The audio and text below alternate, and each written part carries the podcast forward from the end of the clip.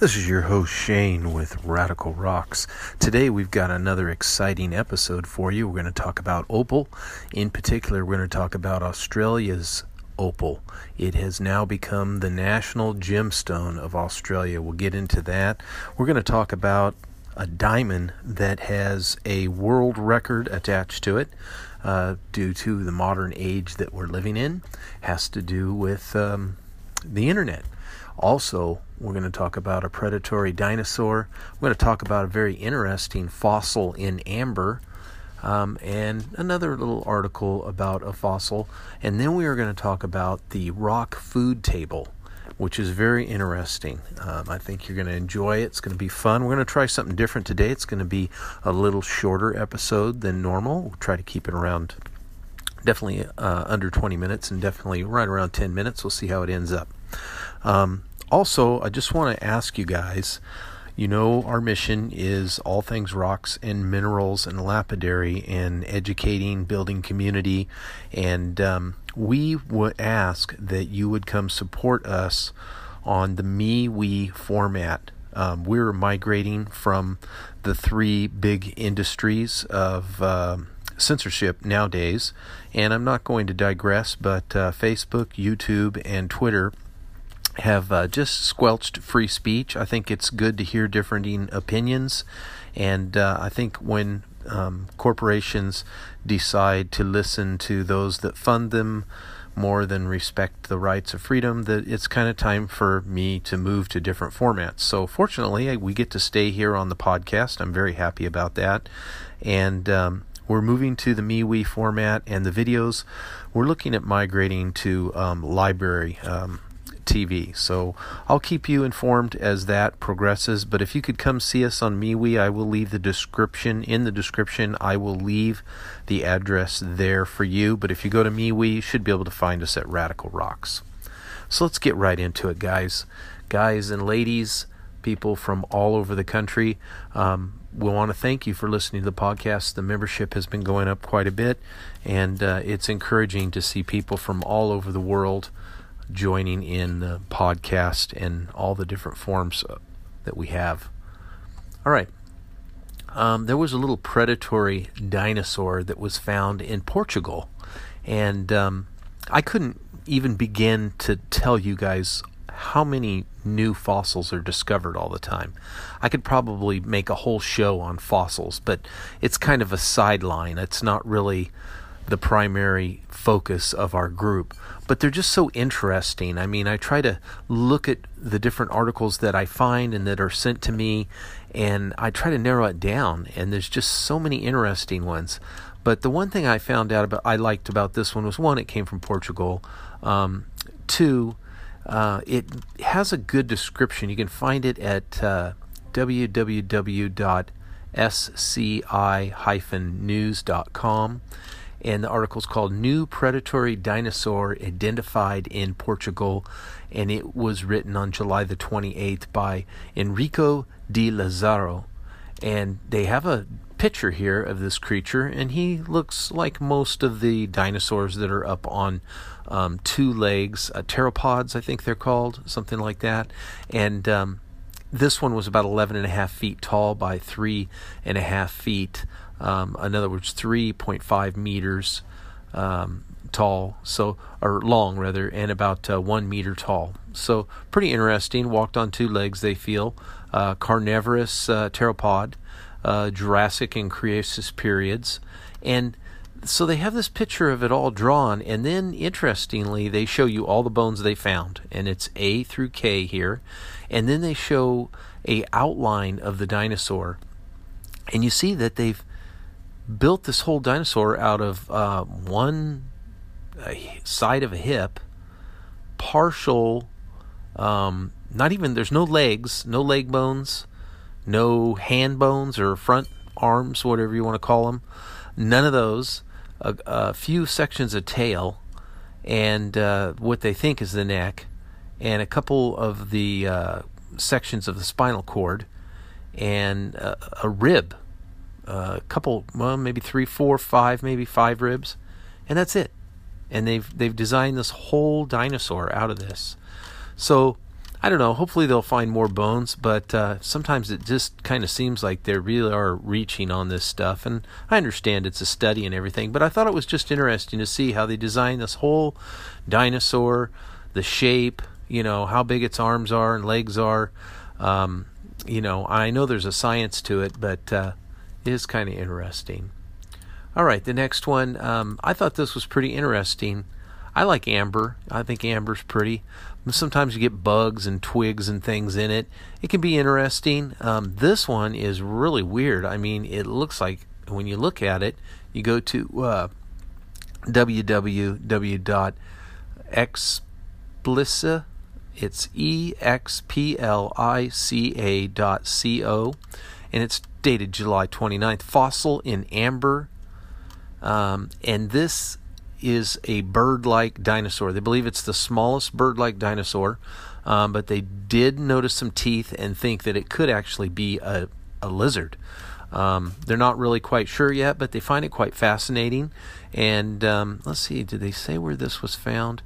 And it still has not been, the report has not been peer, peer reviewed, but um, they are another researcher of a similar fossil, which they did classify as a as a lizard.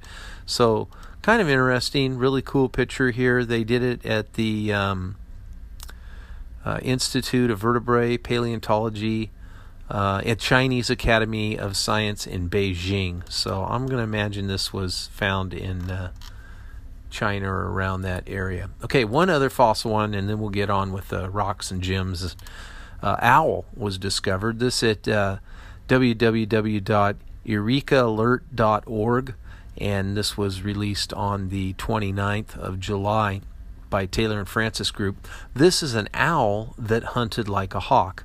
Now, um, so most hawks they hunt with their feet. So they they fly down and they sweep the animal up with their feet, and um, then the owls they fly down and they kill the animal with their beak. So this one they feel is uh, 55 million years. This was uh, excavated at the Bighorn Basin in Wyoming uh, quite a while ago, 30 years ago, but I guess it takes them a long time to get these out and do studies on them. They probably study them over and over again. Sometimes the, the studies change. Uh, sometimes they find more fossils that make them rethink it. We just talked about how few fossils uh, pieces are found sometimes when they construct a whole animal. So, you know, sometime later someone may find a complete one, and there there you have much more accuracy. But uh, this one they don't have the head, but they've got the wings and the feet and the legs, and um, for some reason they feel that this uh, is an owl due to the way that uh, the the rest of the body is built, and um, they think it's a neat link, might be some kind of link between uh, owls and hawks and how they have uh, developed through the millenniums. Okay, now for rocks and gems. Now, this is the world record I was telling you about. This world record is for the most expensive diamond ever that was auctioned online. So we've heard of some pretty expensive diamonds that have sold for millions and millions of dollars. But this is one that was just auctioned online, like almost like buying it on eBay or something. It's a 28 0.86 carat diamond. You can see a picture of it at. Um, you want to go to https um, semicolon backslash backslash hk dot a-s-i-a-t-a-t-l-e-r dot com and it will be titled um, uh, at us 2.1 million this is the most expensive diamond ever auctioned online hong kong Tatler? Tatler? T A T L E R. Hmm. So I've never heard of this, but uh, it's uh, Annie Darling wrote it on July the 30th, and uh, it's going to be auctioned at Sotheby's and Christie's is where it was auctioned, and it's really beautiful. It's kind of a am not sure the what what the shape you would call it. It's like a rectangle kind of, real pretty. So, online is the way to go and the wave of the future, and there's a great example of it. Now, I want to talk to you about Rock Food Table. What the heck does that mean? Um, on the Rock and Gem magazine, I talk about it all the time. Rock, um, and then the and sign, or excuse me, Rock and the letter N gem.com will get you to the website. And the article's called Rock Food Table Coming to Baton Rouge, titled uh, July the 28th. You first scroll down, you see this picture of a table set with food. There's like cereal, there's donuts, there's ham, there's a croissant, um, there's sausages, there's bacon, there's eggs with uh, chili verde on top, cups of coffee, there's a hot chocolate with a marshmallow in it. I see some blueberries, uh, what looks like fruit, uh, toast uh, with butter on top. Um, something that looks like a, fried, uh, what do you call those things? Um, it's like made out of egg and, and milk. I forget what it's called. But uh, all sorts of food items on this table. And the article goes on to tell you that they're all made out of rocks and gems.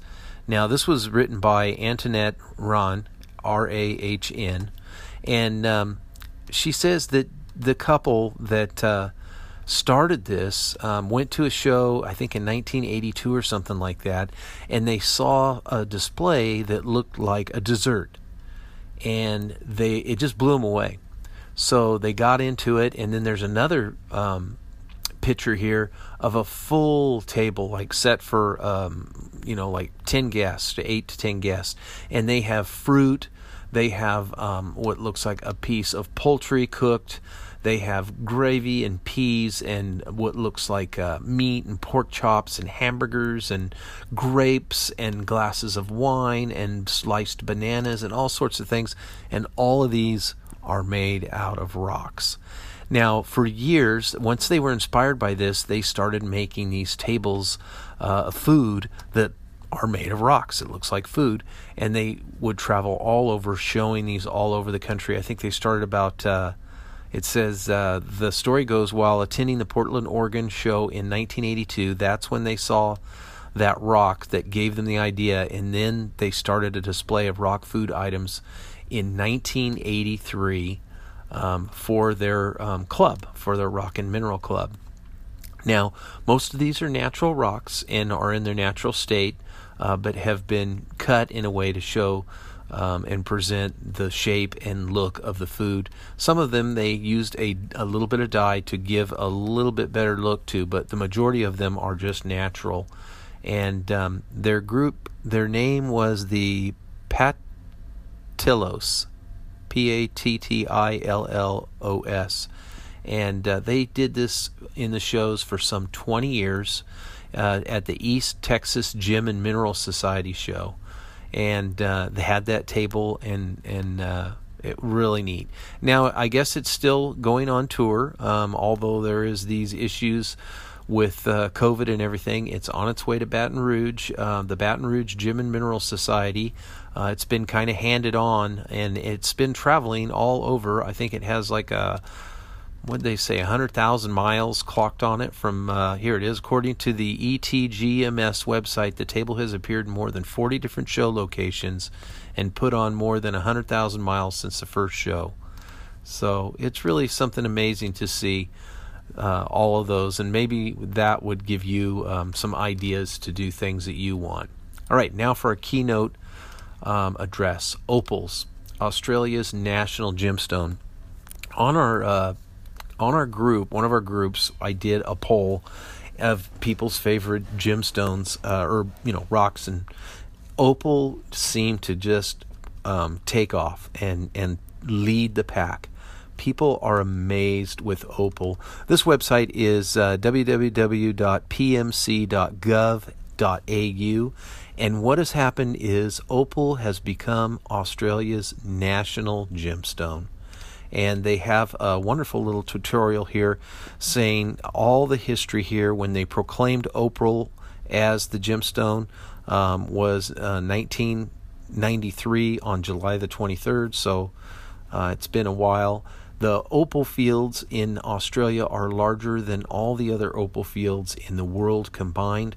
They say that Australia is the only place where you can find opalized animal fossils. I don't know if that's entirely correct, um, but uh, certainly they are the the king of it. I think there was some found in Nevada, but very few. The opal is a national symbol um, for Australia. It is their national gemstone.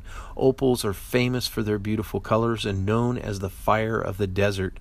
Now, the Aborigines Dreamtime stories were created. They said the opal was created when the colors of the rainbow touched the earth. What a what a what a beautiful story, and uh, what a beautiful picture when you look at an opal and you look at a rainbow and you think about those beautiful colors that are just so mesmerizing. Um, Australia produces some 90 to 95 percent of the world's precious opal from its large deposits in South Wales, Australia, and Queensland. Now, there's been so many rare um, opals found in Australia that uh, have been treasured uh, around the world, particularly in England.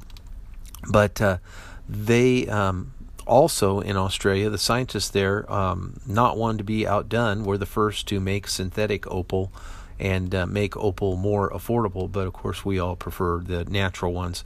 Now, Australia's opal fields, again, those are the largest. They're larger than all of them in the world. I'm looking at some of these bullet points. Types of opals that are found in Australia are precious opals with many plays of color. Common opal doesn't have the plays of color. Um, some of the iconic opals in 1915, the pride of Australia, also known as the Red Emperor, was found at Lightning Ridge. It's shaped like Australia, and by 1954, it had toured the world uh, fairs, at least five of them, and was known as the greatest opal of Australia. In 1938, um, Aurora, uh, Australis was found in 1938 at Lightning Ridge. It was considered the world's most valuable black opal. And then in 1946, the Fire of Australia was found in Coober Pedy, and it was the world's uh, finest uncut uh, opal. It weighs 998 grams, uh, the size of two cricket balls, it says there. And then the next one was found in 1986, named Halley's Comet. Uh, at Lightning Ridge. It was found right about the time Halley's Comet had appeared in the Australian skies, and it's recorded as the world's largest uncut opal. And then another fabulous one in 1989 called the Galaxy Opal uh, found in Jundah, one of the largest and finest quality boulder opals ever mined. Now, mining opals in Australia started about 1890, um, and then uh, this was uh, precious opal mining, and um, it continued on through 1896, and then by 1912, um, precious opal began in the I believe it says SA, so I guess that's the south section. I'm not sure. Um, and then in 1926, Minnie Barrington was one of Australia's first female opal miners. They also talk about the scientific facts of uh, opal, its chemistry, that it is a hydrated silica. In other words, it has water crystals that are locked up inside of it. And when the light goes through it, it's the play of color, like you are actually looking at a rainbow. So the Aborigines really nailed it on the head when they said that. I mean, they couldn't have been, they couldn't have described it any more accurately at that time. It was almost like a, a scientific statement to say that a rainbow touched the opal at that time because that's really what you're getting in an opal is a rainbow because of the water and because of the light just like a real rainbow um, scientists discovered in 1965 that the voids between the opal silica spheres cause light to be diffracted and create the play of color as seen in a rainbow. So, guys, I hope you really enjoyed today's show. Let me know what you thought of it. Please contact me on MeWe. I'll leave the address in the description. Let me know if you want these um, these uh, episodes to be longer or shorter. Um, any suggestions, I will try to make that happen in the future. And uh, I definitely appreciate any input. All your shares and subscribes and likes are appreciated too. Remember, rockhounds don't die, they petrify.